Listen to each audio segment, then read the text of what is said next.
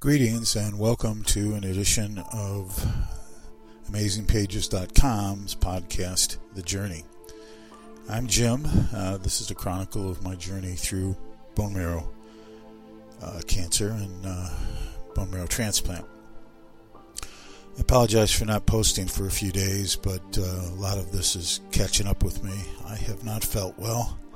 I've had uh, extreme body aches uh, sweats, um, a, a, variety of things, headaches. I had a debilitating headache as my blood pressure shot up astronomically with seemingly no cause. My blood pressure has been under control for years and years and years, but it shot up to 200 over 170 or something like that. And uh, I got the headache of all headaches that lasted for probably 15 or 16 hours straight while I had my head packed in ice.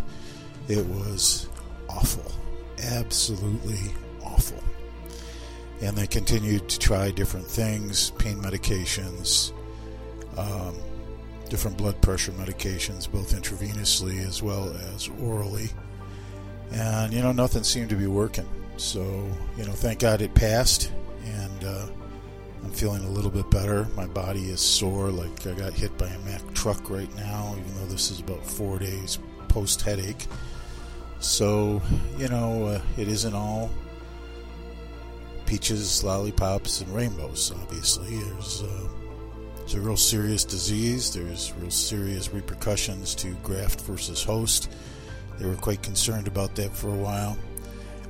Few other things that have happened to me now is that I've developed mouth sores, which are somewhat painful, make it a little bit difficult to eat.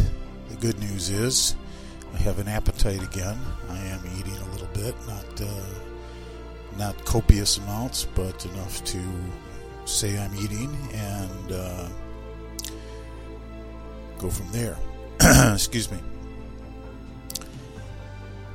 There's a lot of stress goes this when you don't feel good, you get snappy, snarky, whatever you want to call it. Everybody around the sequestered block does. So um, it's not easy. It's also not easy to look out for yourself relative to whom you should or should not um, let in while you're sick. Who uh, course, everybody wants to see you. You want to see everybody, but the bottom line is that if you let one person in, that increases your odds by 100% of being ill. Two people, 200%. Five people, 500%. Whoever those people have mingled with, you can take that up exponentially. So, you know, I guess the common sense would tell you that it's best to have no visitors. Okay? That doesn't always work out. Uh, like I said, people want to see you. People are doing you favors by bringing things back and forth. Um, it's difficult to excuse yourself from those situations, and when you do so, you risk um, alienating and hurting people's feelings, and uh, that's certainly not what I want to do, nor intend to do. this is really difficult, folks. Um, I. Uh, I don't remember exactly how many days out I am. It's really close to 30, or it's exceeded 30 since my actual transplant. Uh, you know, I, I, do feel a little better at times, uh, and at times I, I just don't. I feel actually worse. The first couple of weeks of this, geez, I sailed through it. I mean, it was nothing to it you know, they're, they're, they're hovering around my hospital bed, taking my temperature every few minutes, worrying about graft versus host and immediate rejection. And I got like, I'm like, I'm going to go up and walk a mile, you know. Now I don't think I could walk down the hallway. So it's, uh, it's funny, you know. I mean, I felt nothing at first, and now I, I do feel like I got hit by a truck. I guess it'll get better. I, I know it'll get better, actually. Um, I'm heading off to the doctor in just a little bit we'll uh, get our blood counts, which continue to look better and better, and uh, we'll just take it from there.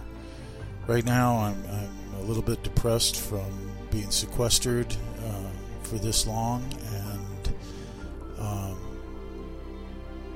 emotionally, this is uh, emotionally and physically, this is really uh, a challenge for me may not be for you.